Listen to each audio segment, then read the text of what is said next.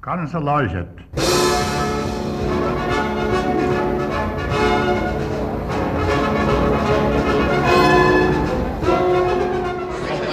Mä sanoin, että minä juon nyt kahvia.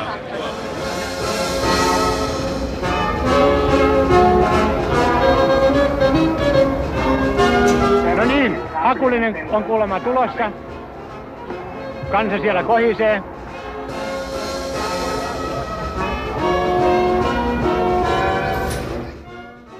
Arvoisat lihansyöjät ja vegaanit, tervetuloa Roman Schatzin maamikirjan pariin, jossa tänään tutkitaan suomalaisen keittiön erästä huippusaavutusta. Tänään puhutaan suomalaisesta makkarasta ja totta kai sen merkityksestä kansallisen narratiivin ja identiteetin kannalta. Studioon ovat saapuneet grillattavaksi kaksi tunnustavaa makkara-addiktia lihansyöjä. Tervetuloa Makkaraklubi ryn perustaja ja kunniapuheenjohtaja Heikki Hese Hyvärinen. Huomenta. Huomenta, kiitos. Ja toimittaja, tietokirjailija ja ruokahifisti Markku Haapio. Tervetuloa.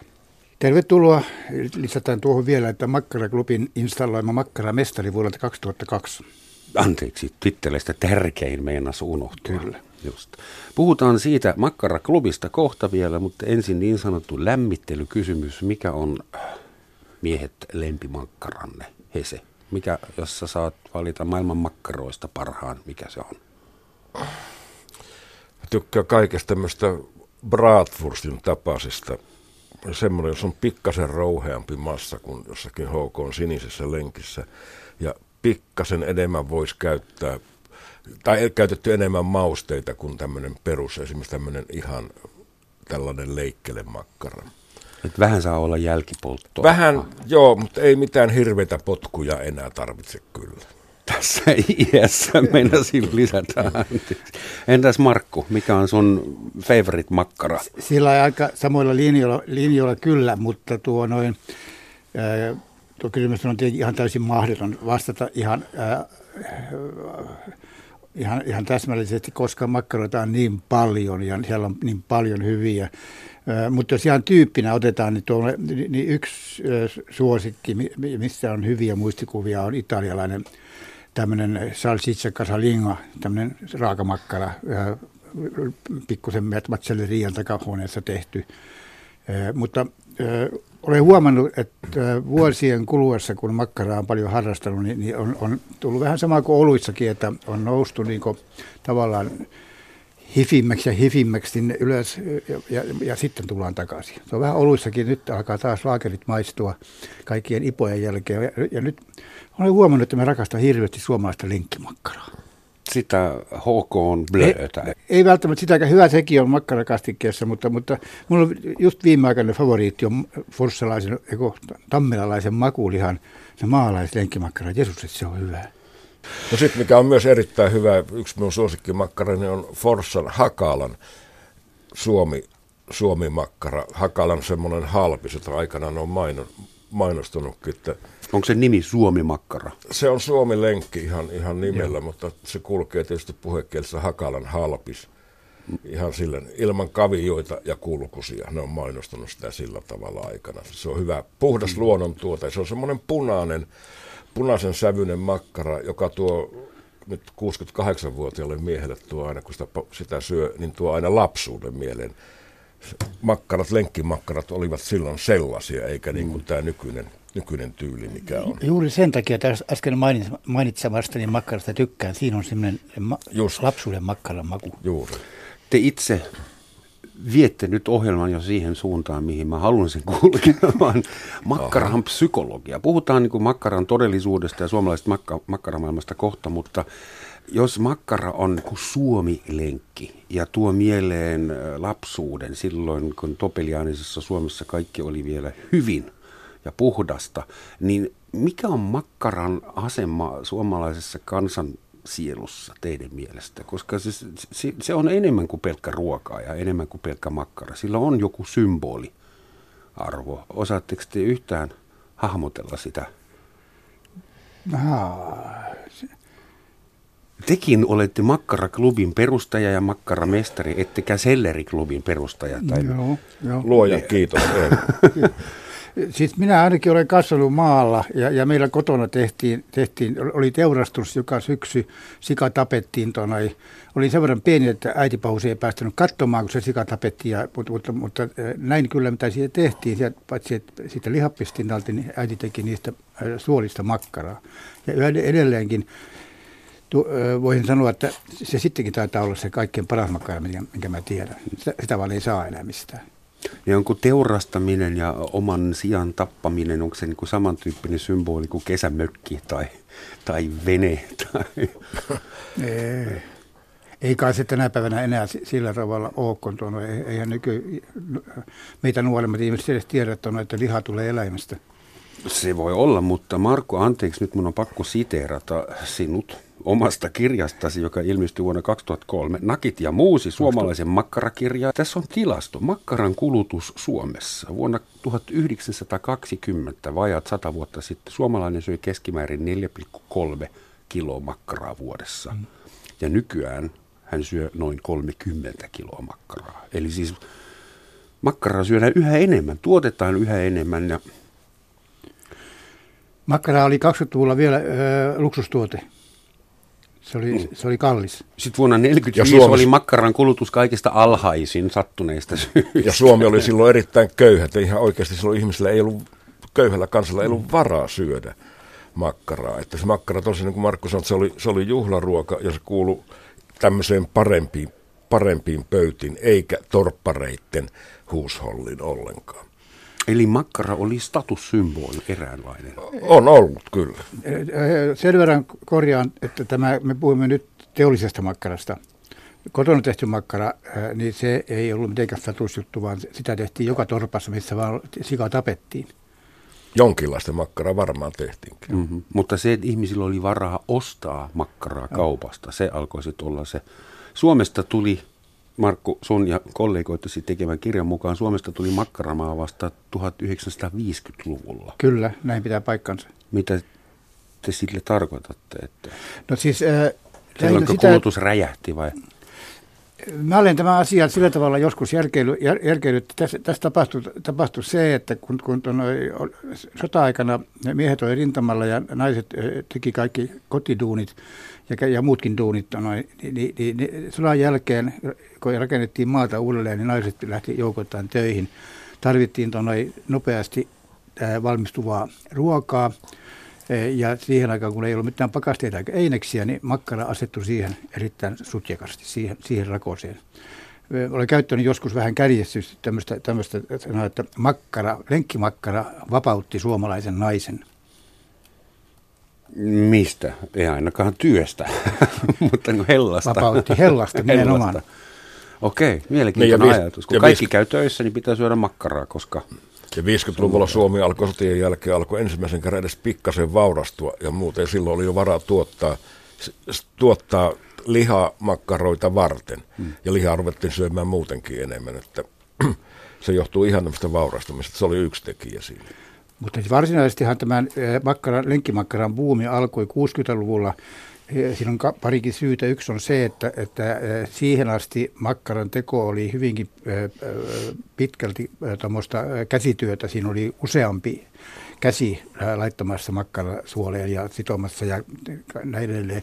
Kun tuli tämä, tämä, tämä niin sanottu naturin kuori, eli tämmöinen osittain keinotekoinen, niin, niin se noin, pysyttiin yhden, yhden hengen voimin makkarat täyttämään – ja sitomaan ja näin. Ja, ja se, se, ei se ei mennyt rikki niin helposti, että se, se tuotantomäärät kasvoi siis moninkertaisesti mm. ja, ja tietenkin hinta myöskin laski.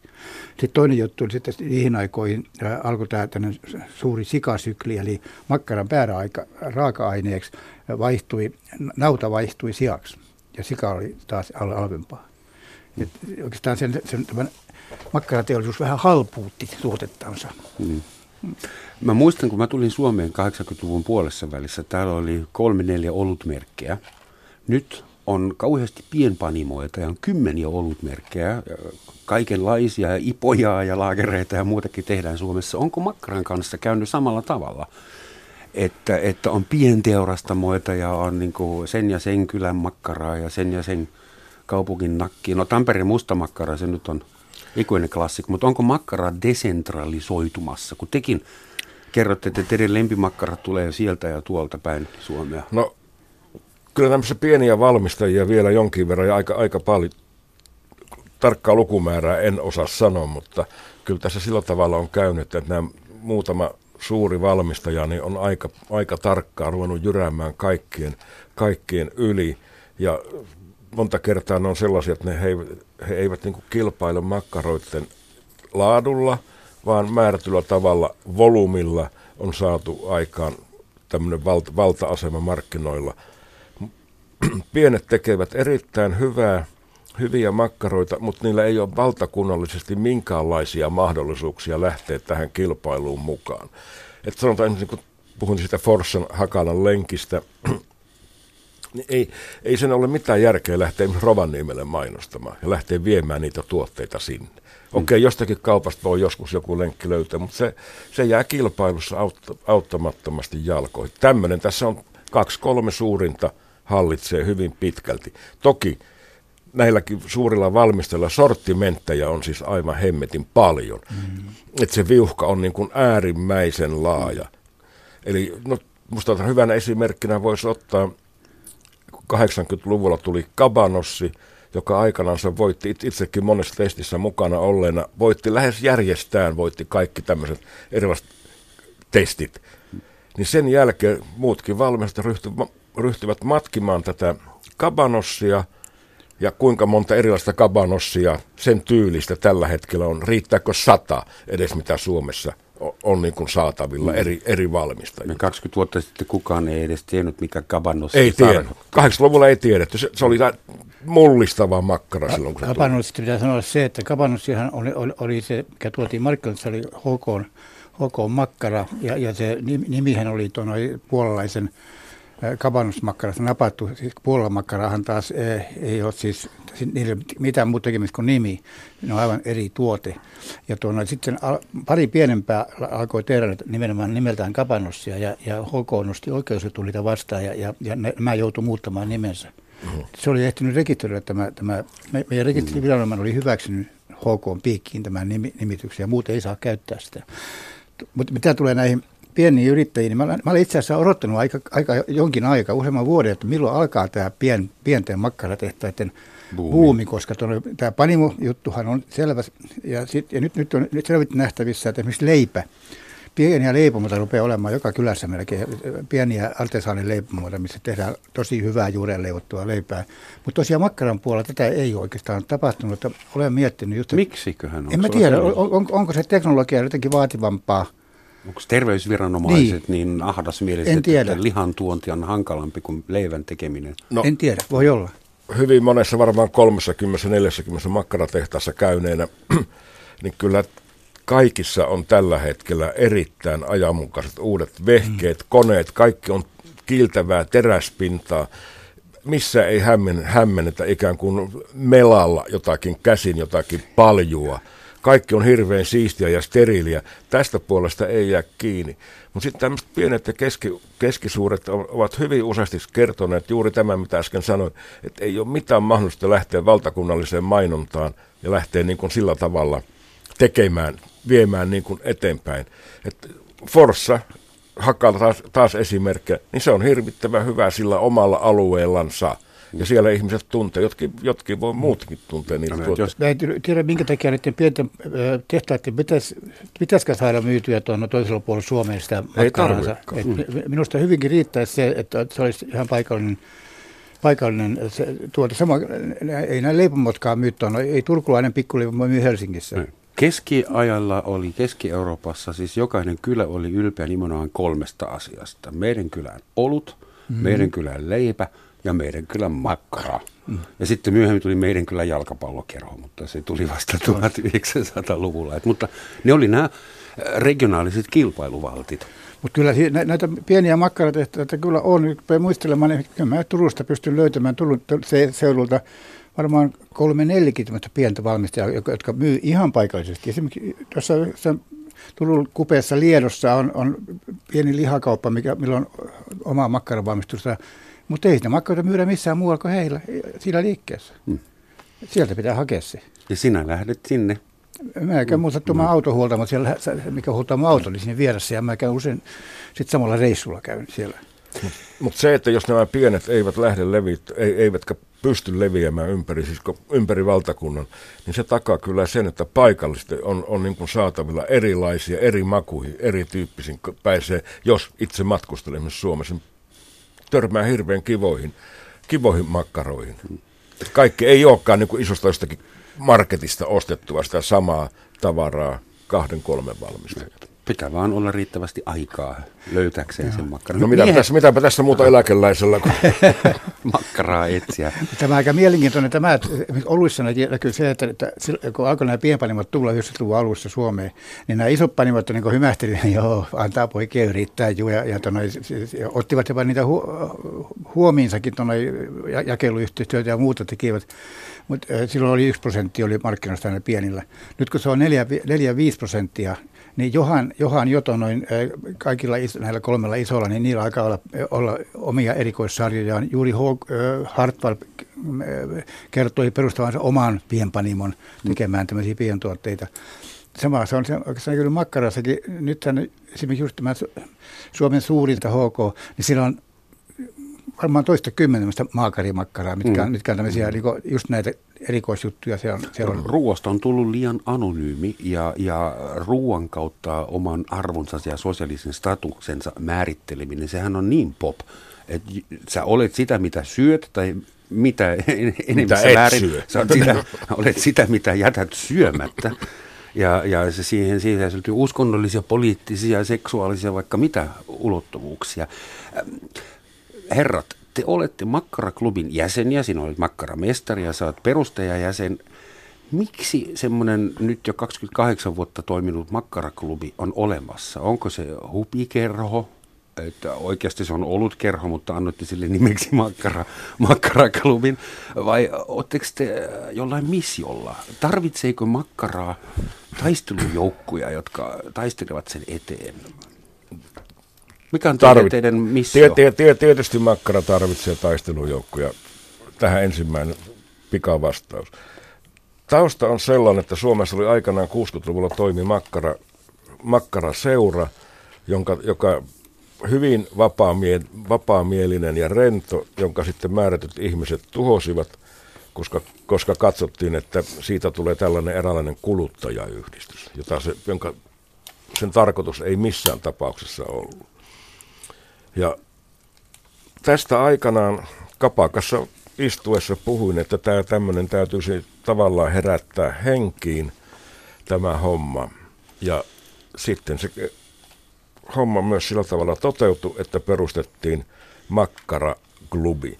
Ja lähtökohta oli, no se oli vuonna 1988 ja silloin, silloin oli tietysti tämmöinen erilainen aerobik ja kaikki muu tällainen oli hirveän pinnalla – joka puolella vaaleanpunaisissa trikoissa piti niin kuin hyppiä ja, ja muuta. Ja Makkaraklubin lähtökohtana oli se, että se ei ole missään tapauksessa perinteisessä mielessä gastronominen yhdistys, vaan raavaitten miesten aatteellinen yhdistys, johon kytkettiin tietysti, että syödään makkaraa, juodaan olutta ja puhutaan mukavia. Sekö on se aate vai tuleeko se aate sen no, jälkeen vasta? tätä aatetta on ollut nyt tässä 28-29 vuotta yritetty hakea, mutta tuota, vähän isommillakin kioskeilla, kuten demareillakin on aatekateissa. Ei tämä nyt mikään niin hirvittävä ihme ole, tämä jos, me, jos meilläkin aatetta etsimme, mutta siinä mielessä olet kyllä ihan oikeassa. Tämä, oli, tämä on aina ollut omalla tavallansa hauskanpitojärjestö myös hyvällä tavalla. Eli oluven juonti, makkaran syönti, mukavien puhuminen, ekskursiot erilaisille tehtaille ja näin edelleen. Annettu myös joskus jopa ihan virallisia julkilausumia jostakin ajankohtaisista aiheista ja tämmöisiin, tällaisiin tartuttu.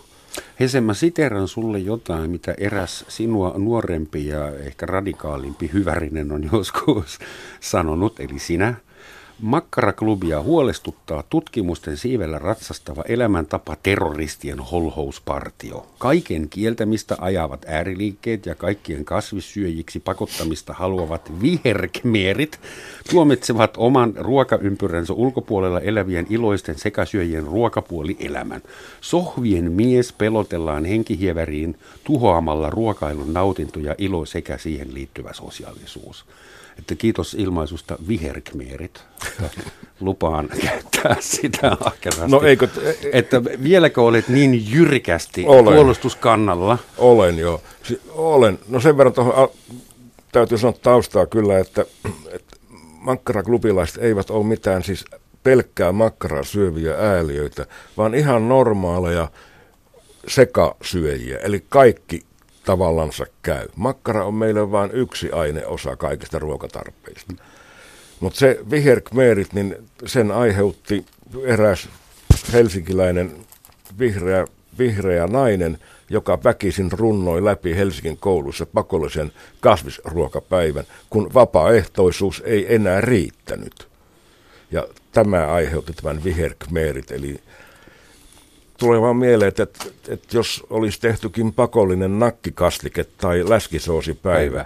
niin mikä helvetin meteli siitä olisi noussut, kun eihän meitä sekasyöjä, niin eihän meitä ole kuin semmoinen 95-96 prosenttia, että hmm. olisi niin kuin loukattu jonkin oikeuksia kauhean pahasti tällä systeemillä. Meitähän saa 96 prosenttia, niin meitähän nyt saa sitten potkia päin. Vainuttu enemmistä. niin. Ma- Markku, kuinka usein sä joudut tai olet joutunut äh, selittämään tai puolustautumaan, puolustamaan makkaran syöntiäsi, lihan syöntiäsi ylipäätään? En mä tiedä. Noin. Mun lähiympäristöni pääsääntöisesti on samanlaisia omnivoreja – Ainoa se, että tonoi, viime aikoina olen joutunut jonkin verran keskustelemaan, en väittelemään tai riitelemään, vaan keskustelemaan poikani kanssa, joka hurahti kasvissyöjäksi pari vuotta sitten. Ja, tuo, noin, ja tuo, tuo, tuo, olemme käyneet varsin mielenkiintoisia keskusteluja tässä. Anna joku esimerkki. Mistä sun poika esimerkiksi, missä teillä on eniten erimielisyyksiä suhteessa lihansyöntiin poikas kanssa? Niitä on moniakin asioita. Yksi, yksi mikä on se, että mä, mä, mä en hyväksy mitään, en, en halua itse syödä mitään, mikä on tehty soijasta, eikä se johdu pelkästään siitä, että soija on noin epäterveellistä, vaan, vaan siitä, että minusta se on, siinä on hirveästi kaikkea tämmöisiä epäeettisiä puolia, niin kuin tonoi virkoiden tuhoamista ja, ja, ja, ja, ja kaikkea tällaista. Ää, ää, mutta siis tietyistä periaatteista esimerkiksi mä olen sitä mieltä, että ihmisen, ihmiselle, ihmiselle ei ole terveellistä syödä pelkästään kasvisruokaa. Minusta ihmisen, ihminen saa oikeat, oikeat määrät proteiineja ja, ja, ja hivenaineita nimenomaan – liharuuasta. Mut, Eli kannattaa olla iloinen sekasyöjä, eikö niin? Kyllä, niin? eikä se lihaa to, toki pidä syödä niin tolkuttomasti. Suomessa syödään periaatteessa lihaa liikaa.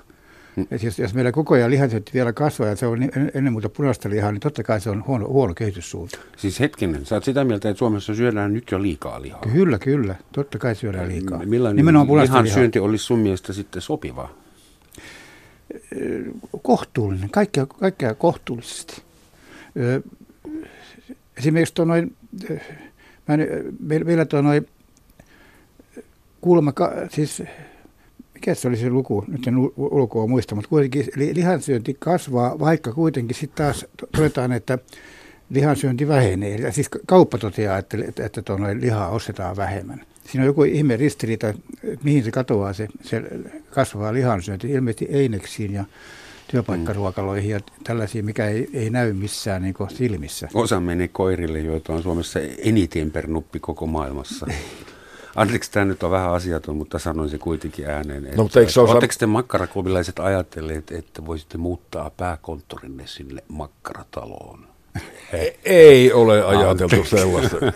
Makkaratalo täytyy säilyttää kyllä niin kuin eh- eh- ehdottomasti. Mutta mun mielestä se olisi aika arvokas paikka Vai- teille. vai- vai- dekoroida sitä varsinaista betonimakkaraa. Aivan. No kun sä otit nämä ko- koirat puheeksi, niin tar- haluatko niin tarkoittaa sitä, että, tuota, niin siis makkara on niin jätkien ja koirien ruoka. Sinä sanoit äsken, että äh, oliko se raavaiden miesten aatteellinen Yhdistys. yhdistys. Joo. Kuinka paljon makkara on äijien juttu? Toki naisetkin syövät makkaraa, laittavat sitä, tekevät sitä, mutta kaikissa grillimainoksissa yleensä niin kuin äijä on se, joka duunaa sitä makkaraa ja naiset tekee jotain muuta kivaa. Mun tuttava piirissä ja elinkum, elinkumppaneissa niin ei ole ollut yhtään makkarasta kieltäytynyttä, kieltäytynyttä naista. Että, että kyllä kaikki on syönyt, kaikki on tykännyt ja jokainen on sanonut sen, että kyllä ehdottomasti on tällaisia niin kuin kesä- ja grillimakkara, sauna, sauna uunilenkki, siis saunamakkara, uunilenkki, että ne kuuluu ihan jokapäiväiseen, jokapäiväiseen arkielämään. 77 prosenttia suomalaisista syö grillimakkaraa. Se Vaan on 77. Onpa 77 pro- prosenttia. yllättävän no. vähän. Ja arvatkaa, missä päin Suomea kuluu eniten grillimakkaraa kesäisin Per capita, niinkö? alueellisesti. No joo, siis se on Itä-Suomi, äh, koska siellä on eniten mökkejä, kesämökkejä ja aivan. siellä populaatio välillä tuplaantuu ja myös makkaran kulutus. Mutta Suomi on todella korkea lihan kulutuksen tilastossa täällä. Mutta mut siitä huolimatta se on aika merkillistä, että siis, sit kuitenkin kauppa, kauppa kertoo, että lihan, li, lihaa ostaa vähemmän ja, ja, ja laadukkaampaa. Kaikista vähiten muuten grillataan Helsingissä jostain syystä. Että ehkä No ei se täällä on- pysty grillaamaan. Niin, missä sä grillaat täällä? Niin, ja sitten täällä on aika paljon sellaisia ihmisiä, jotka uskonnollisista syistä eivät saa grillata.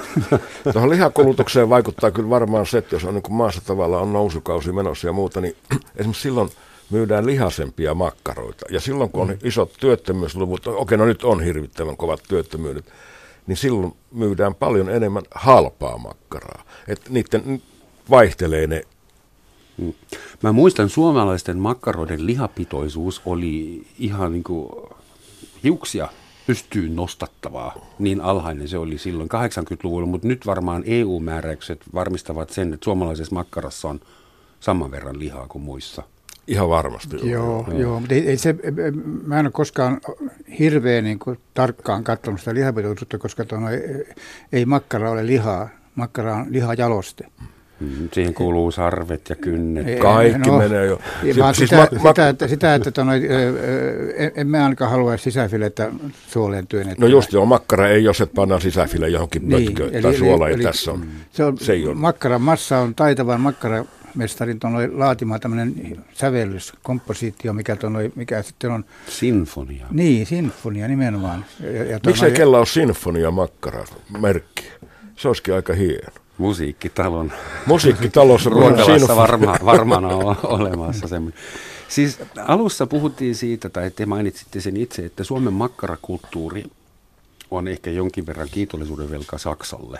Ei, Suome, Suome, Suomella on ihan omat makkarat, mutta se mak, makkarointi tavallaan tuli sieltä Keski-Euroopasta. Ja, kulttuuri on tullut kaht, kaksi kertaa Saksasta meille. En, ensin Hansa-kaupan aikana tuli, tuli ens, ensimmäinen aalto, toinen aalto tuli 1800-luvun lopulta osin Pietarin kautta, mutta saksalaiset makkaramestarit sen tänne toivat. Saksan kielessä on semmoinen ilmaisu, das ist mir Wurst, se on mulle makkara. Ja se tarkoittaa, että se on mulle ihan samantekevä. EVVK. Ahaa. Mä No mietin- helppo nakki. Se on, Esimerkiksi vähän samaa tyyliä varmaan. en, en ole helpponakki, mm. vaan olen varmanakki, mutta se on niin eri, Se on eri juttu. eri tarina. Mutta se das ist mir Wurst, se tarkoittaa, se tulee siitä, että kun joku tekee makkaraa, sinne voi työntää myös vähän huonompaa lihaa mm. ja vähän sitä niin kuin B-luokan tavaraa. Ja niin kuin, tälle ei ole mitään merkitystä. Työnnä sen makkara, tee tästä makkaraa. Eli siis saksan kielessä on myös toisaalta sanot, es geht im- um die Wurst, nyt on kyse makkarasta, jostain todella tärkeästä. Mutta myös makkara voi psyykkisesti tarkoittaa jotain tuommoista hämärää, josta ei tiedä, mitä sen sisällä on. Mähän tähän kirjaan kokoisin aika monta tämmöistä sitaattia, missä, tuo noi, missä, missä tuo noin, tätä samaa asiaa ää, tuodaan esiin. Tämä piti Suomessakin varmasti paikkansa ja piti ihan taatusti paikkansa ennen vanhaa, mutta kyllä, kyllä tänä päivänä ää, makkarahan on siis tuote, mihin saadaan teuraseläimestä, ei siinä kuulukka laittaa paistiaita ja fileitä, vaan siinä, siinä laitetaan se muu, mikä muu hyvä liha, mikä, mikä mm. siitä ruhosta saadaan irti ja jota ei voida kaupan tiskiin viedä semmoisena, niin, niin sehän on makkaran todella mainio keino käyttää tämä. No, nykyinen lihajalostusteollisuus pystyy käyttämään eläimestä kaiken muun paitsi ei henkeä. Kaikki mm. muu käytetään. No.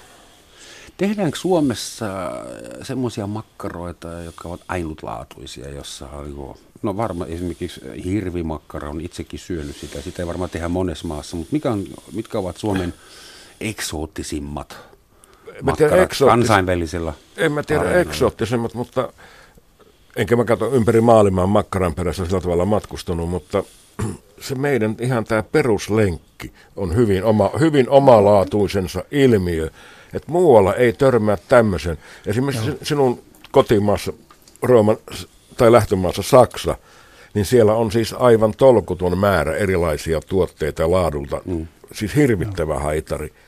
Mutta ihan tämä peruslenkki, niin sitä en No okei, okay, Ruotsin faalukorve, Joo. mutta jätetään se nyt omaan arvoonsa. Veit juuri, veit juuri jalat suusta, niin kuin on tapana sanoa, että menisin just puhua ihan sama asia. Tämä lenkkimakkara Suomessa, se on, se on siis minusta minä ei pidä ollenkaan sitä hävetä, vaan päinvastoin tuoda sitä esille yhä enemmän. Faalukorva on siis teknisesti samantapainen makkara. Se on no, mutta pitää vitsailla vähän ruotsalaisille Onhan siis, jos sitä on joskus syönyt, niin tot, voi todeta, että se ei ole kovin hyvää. Tämä, ja tämä oli sanottu kauniisti. Siteraus Markku sun omasta kirjasta. Lenkkimakkara on tänä päivänä yksi suomalaisista kansallisruuista. Lenkkimakkara on supi suomalainen keksintö. Jopa ruotsinkielinen sana lenkkorv on olemassa vain suomen ruotsalaisessa perinteessä, eli ei riikin ruotsilla. Lenkkimakkara sai nimensä vasta 50-luvun lopulla, kun makkara alettiin sitoa pakkausta varten lenkin muotoon Pitää ja kiekuran sijaan. Sitä ennen äh, vastaava makkara äh, oli yleensä kaksi nimistä. Toinen oli suomimakkara, joka oli tätä paremmanlaatuista makkaraa, semmoista vaaleampaa. Sitten oli tämä halpamakkara, eli hamppari, hampparin väärä. Mm. Jota siis, äh, muistan lapsena sitä, nimenomaan sitä hampparin väärää syöneeni. Et tosiaan tämä lenkkiin sitominen, ää, sitä, sitä en tiedä tarkalleen milloin se alkoi, mutta mut ensimmäinen mainos, minkä mä olen nähnyt, se oli joskus 50-luvulta. Joku ulkomaalainen design-lehti on joskus antanut HK Siniselle palkinnon äh, huonoimmasta ruokapakkauksesta. Se pakkaus, mikä on, niin kuinka monta muuta lenkkiä on seurannut nyt valmistaja sitä pakkausmuotoa. Eli se on se jos se on kansallis hyvä, meidän kansallisylpeys, lenkkimakkara, niin huono puoli on sitten se, että tätä yhtä menestyvää tuotetta on sitten ryhdytty matkimaan. Tavallaan se kopioidaan, hmm. jopa samalla tavalla pakkaamalla. Finish design. Mm. Joskus se Ai, tulee, aika, tulee aito, aito finish design. Muuten olen Saksasta kyllä löytänyt melko samanlaisen makkaran. Servelat-niminen varmaankin, josta tehdään se wurstsalaat. Sellainen Fleischwurst Fleischwurst, joo, joo lihamakkara. Taikka, taikka Lioner. Lioner, joo. Niin saman, hyvin samantapaista. Mutta kuten nimi jo sanoi, Lioner tai servelat, ne tulee Ranskasta. Se on li, Lionin makkara. Joo, joo. Mutta pysytään ja suomalaisessa. Servelat, alun, alun perin aivomakkara, sehän on, se, se nimi, nimi tulee siitä aivoista, servelaadin. Niinkö? Joo. Senkö takia se tekee niin fiksuksi, kun se no, tiedätkö, missä tulee... Miksi me ei ole syöty sitä aiemmin? Tiedätkö, missä tulee siskomakkaran nimi? En, mutta mulla on listalla, että mun piti kysyä sitä sulta kohta. no nyt mua grillataan, hyvät kun. Joo, Mistä sisko, siskomakkarat niin siis se, sehän ei ole siis, tule, siinä on, ei ole sisaren kanssa mitään tekemistä. Sehän, sehän tulee alun, alun aikaan, äh, muistaakseni Ranskan saucisson, äh, eli makkara, joka lainautuu siitä sitten Ruotsiin – syskon korviksi siellä. Eli foneettinen käännös. Foneettinen käännös. Ja sitten suomalaiset ottivat sen, niin kuin, siis Ruotsissakin on siis se, se syskon, ei ole sama kuin siskon. Mm-hmm. Eli tonne, se, se, se lainattiin sieltä suoraan ja, ja tuo noin, meillä kaikki luulee, että se, siinä on sisar jotenkin tekemisessä, mutta se ei ole. Tästä siskohommasta vielä Makkaraklubissa meillä on pelkästään miesjäseniä, että me ei oteta jäseneksi naisia. Niin naistahan voisikin perustaa omaa Suomen siskon makkaraseuran. Kuinka klubin jäsenet suhtautuu siihen, tai siis jäsenten mahdolliset vaimot ja elämänvaihekumppanit suhtautuvat siihen, että siihen kerhoon ei ole asiaa? Tuommoisia kerhoja ei Suomessa enää monta ole. Mä, ep, mä epäilen, että var, varmasti hyvin, että, että, että mitään kauheampia, kauheampia kalapalikkeja ei ainakaan minun korviin ole tullut. Se on hyvä, hyvä rakone myös vaimoille. Ne saavat olla vuoden varmasti ainakin sen yhden illan omissa joukoissansa, muuta kuin jätkät on poissa. Just. Ei mitä, siinä ole mitään Mitä ongelmaa. kaikkea makkaran nimeen tehdä? Hyvää. Ä, Millainen suhde teillä on äh, Turun rusinamakkaraan? Pitäisikö, siis Suomessa kysytään yleensä laatikosta, että rusinoilla vai ilman? Rusinoilla. Rusinoilla. Siis tuo noin, tää, tämähän on tuo noin, äh, makkarahan on, on, on siis tämmöinen perus, perusmuodoltaan, se on tämmöinen äh, sian suoleen topattu ryynimakkara, missä on, missä on ohra, ohraryynejä ja se lisä, lisäksi äh, äh, elimiä, sipulia, äh, mm, ehkä vähän lihaa. Ku- kulkee ryynimakkaran tai possumakkaran tai vastaavan nimellä, mutta nimenomaan Turussa ja aivan Turun ö, lähiympäristössä se, siihen laitetaan rusinoita sisälle, johtunee siitä, että Tu- Turulla on ollut aina kiinteät suhteet Ruotsiin, jossa ollaan kovasti kaiken makean perään. Nehän laittaa leivänkin makeaksi Ruotsissa. Tonne. Se on sitä kautta, mutta se ei ole, ihan sama makkara on, on 10 kilometriä Turusta ollut aina, niin ei, ei ole enää laitettu rusinaa. Ää, mä, tästä perusmakkarasta, mä, se on yksi mun mielimakkaroitani, mutta tota, tämä rusinamakkara mä en oikein koskaan saanut oikein, oikein makua. Olen yrittänyt monen kerran sitä syödä tuon, mutta ei, ei, ei, se oikein iske. Musta rusina ei, ei mulle maistu siinä. Mä en, ole, mä en ole törmännyt siihen missään vaiheessa. Kyllä sitä Turussa kauppahallit saa edelleenkin parista myymälästä. Enkä tietysti kaikkeen muihinkaan suomalaisiin makkaroihin. Nyt tuli mieleen semmoinen kysymys, joka ei ole mun käsikirjoituksessa, mutta pakko kysyä kuitenkin. Millaista sinappia? Mun mielestä makkaran kanssa kuuluu, lähes kaikkien makkaroiden kanssa voi syödä sinappia, joidenkin kanssa on pakko. Että tykkäättekö te suomalaisesta sinapista?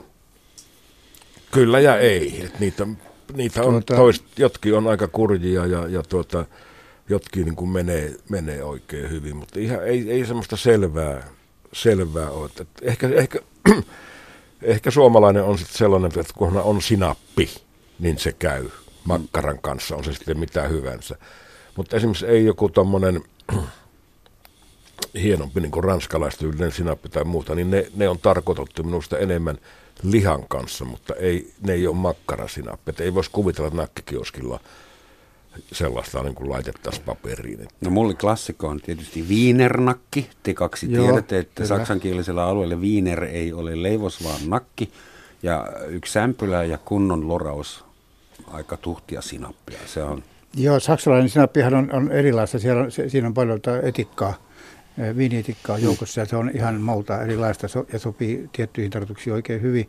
Eh, Suomalaisen sinapin perusmuoto on tuolla Pansiossa kehitetty. Siellä aikana eh, luotiin suomalaisen sinapin tällainen prototyyppi, arkkityyppi, eh, jonka sitten äh, Unilever vei ensin Ruotsiin ja Puolaan. Ja sen jälkeen tonoi, äh, perustettiin samoille syntysijoille uusi, uusi suomalainen sinappi, tonoi, joka, ja se on se edelleenkin se suomalainen sinapin perustyyppi. Ja mä luulen, että se on kyllä se, minkä, minkä, minkä keskivertosuomalainen haluaa makkaransa päälle Mm. Pistää tuon. Mä itse en käytä sinappia siis makkarassa muuta kuin nimenomaan tämmöisessä grillimakkara-tyyppisessä makkarassa käytän ja joulukinkussa. En, en paljon muuten käytä. Ruoan valmistuksessa kyllä disonia ja muuta vastaavaa, mutta, noi, mutta kyllä tämä, tämä, tämä, tämä aito turkulainen auran sinappi. Siis me oltiin Markun kanssa, oltiin silloin aikanaan, kun tätä niin sanottua Turun sinappia oltiin riistämässä suomalaista pois, niin me oltiin pro-sinappiliikke. Markku taas perustalkin. Olin sitä pro, pro, pro perustamassa, sinappi, sinappiliike, niin eikö vaan saatu ensin siirrettyä se Ruotsiin, sitten Puolaan ja sitten takaisin Suomeen, kun oltiin tämmöisessä voimakkaassa vastarinnassa. Tästä Niin. taas nähdään, että ruoka todella saa ihmiset liikkeelle. 40 000 ihmistä otti kantaa silloin neti, neti, neti Sinappiin. Sinappiin. No olisi tietysti mielenkiintoinen nähdä, jos ottaisiin Koskenkorva viemään Suomesta tavallaan kokonaan pois. Ja toinen, mikä, että kiellettäisiin täällä kahvi. Niin olisi kiva nähdä, kun vanhat akatkin nousis aseelliseen vastarintaan kapina, siis maa joutuisi sisällissotaan. Eikö Kossu, Kossu on joskus meinattu viedä? Sitä on meinattu Siitähän viedä. tuli jo kansanliike siitäkin jossain vaiheessa. Kansanliikkeestä puheen ollen Suomessa on hyvin voimakas liike, jota varmaan voidaan kutsua kansanliikkeeksi, joka haluaa tehdä Suomesta lihattoman. Ää, tässä samassa ohjelmassa muutama viikko sitten istui eläinoikeuspuolueen puheenjohtaja, joka sanoi, että kyllä meidän puolueen ohjelma on tähtää muun muassa siihen, että Suomessa loppuu lihansyönti kokonaan jollain aikavälillä. Että vain kotieläimille eli kissoille saa vielä antaa liharuokia. Jaha, ja, ja mistä se liha saadaan?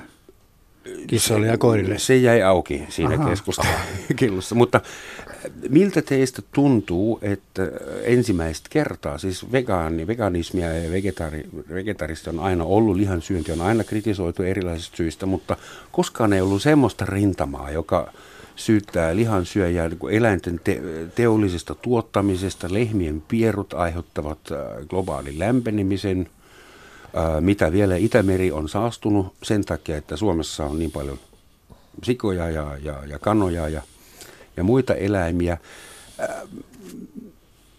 Tuleeko makkara, joutuuko makkaran syöjä huonoon valoon? Tuleeko meille semmoinen makkaralaki, vähän niin kuin tupakkalaki, että erilliset kopit, että pitää mennä piiloon johonkin, jos haluaa syödä lihaa tai makkaraa. Et Mikä on teidän visio vai syntyykö kaksi tuommoista rinnakkain, soija, soija-Suomi ja lihasuomi? Ensinnäkin mä en usko, että Soija-Suomi elää kovin kauan. Me, meillä on, meillä on hien- hieno, hienosti kyllä keitetty näitä kotoperä, kotoperäisiä ö, kasvis, ö, ko- niin korvaavat soijaa, siis eli nämä kaikki nyhtykaurat ja vastaavat. Siis kotimaisista härkäpavuista ja kaurasta tehty tämmöisiä mm. tuotteita, mitkä, mitkä tonoi, toivon mukaan ja, niin va, syrjäyttävät soijan kokonaan.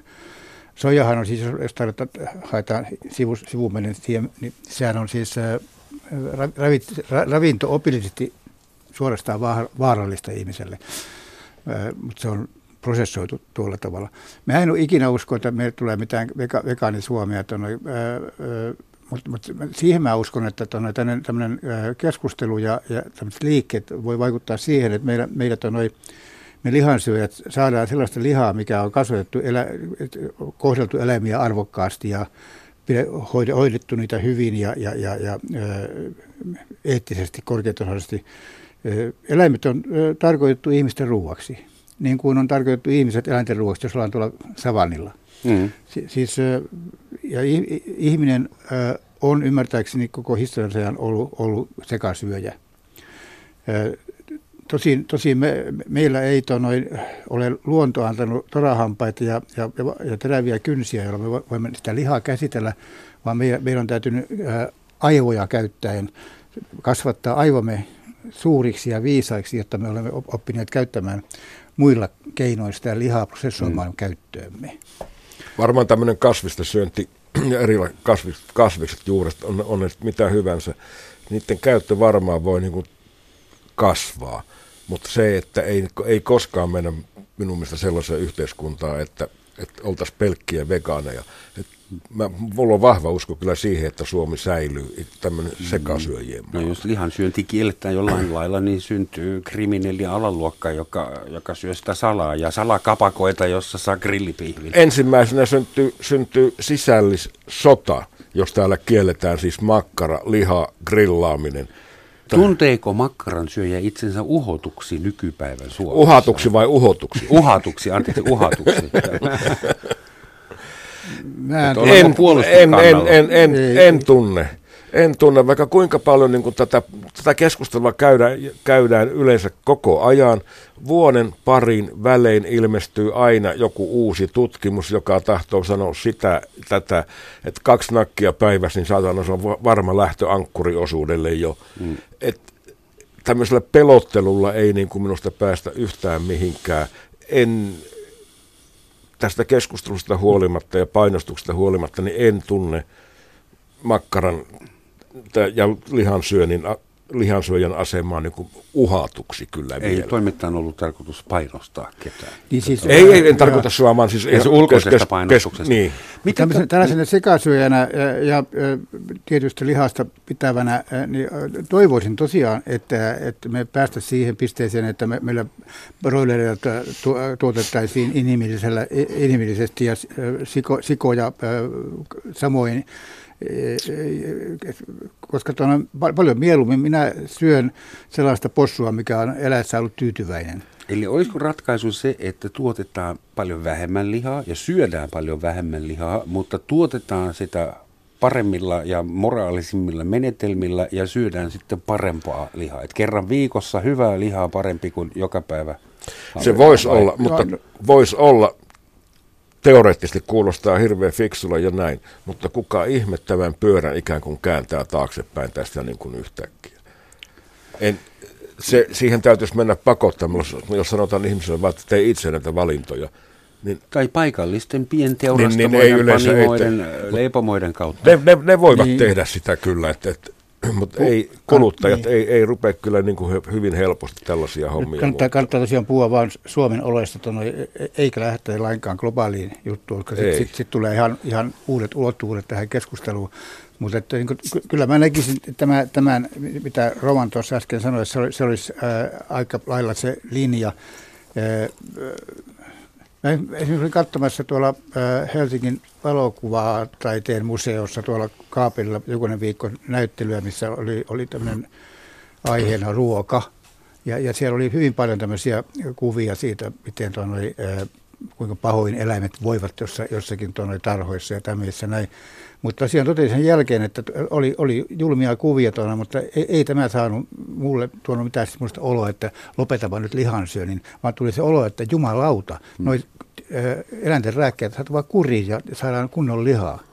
Mä, Tyyt, tuli mieleen, että tupakka-askeissa on näitä varoituskuvia. Mitä jos, jos lihapakkauksissa olisi vastaavanlaisia ja viinipulloissa? No mutta tästähän on niin vanha sanonta, että semmoista kanaa ei kannata syödä, joka on tapettu ylämäkeen. Eli sille jäänyt jännitys päälle, sitä ei pysty syömään. Eli pitäisi kohdella aina hyvin ja, ja koko se prosessi hoitaa niin kuin mahdollisimman hyvin.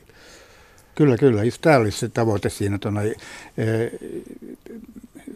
ajatellaan, mitä kaikkea siitä syntyisi, jos me yhtäkkiä lopetettaisiin lihansyönti, siis toisin sanoen myöskin eläintenpito. Suomessa on 300 000 lehmää. Niin. Pääsetäänkö ne sitten pan, pan, menemään? Niin. Seko jo enemmän vielä varmaan. Ja, ja, mutta siitähän ensinnäkin, tuonne, millä, millä selkeä lannoitetaan peltoja, kun ei ole enää lehmän paskaa. Minkä takia, no, le, lehmillä on se vika, että ne piireksi ja, ja, ja, ja, ja tulee kasvihuoneilmiöitä, mutta toisaalta lehmä on siinä mielessä erinomainen elukka, että se, se, se syö syö ruoho, ruohokuitua, jota me emme voi käyttää hyväksi se, ja muuttaa sen tuonne mm. sitten meidän, meille kelpaavaksi lihaksi.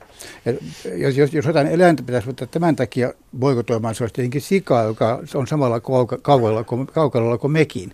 Eli se syö täsmälleen samaa ruokaa kuin me. Ollaanko me kannibaaleista, kun me syödään sikaa? Sinne päin pikkusen. Pikkuserkku kannibaaleja. Joo tuolla sen Polynesiassa ihmis, ihmissyö, ihmissyöjät kutsuvat äh, valkoista miestä pitkäksi sijaksi. Long pig, joo, olen joo, lukenut sitä. Kyllä. Tehdäänkö muuten jossain ihmislihasta makkaraa? Onko, onko tiedossa? Tuli, tuli mulla, mulla on yksi kirja hyllyssä, tonne, jostain ostin, minkä Cookbook of Cannibaler, mutta en, en, en, en ole sen ohjeita koskaan toteuttanut.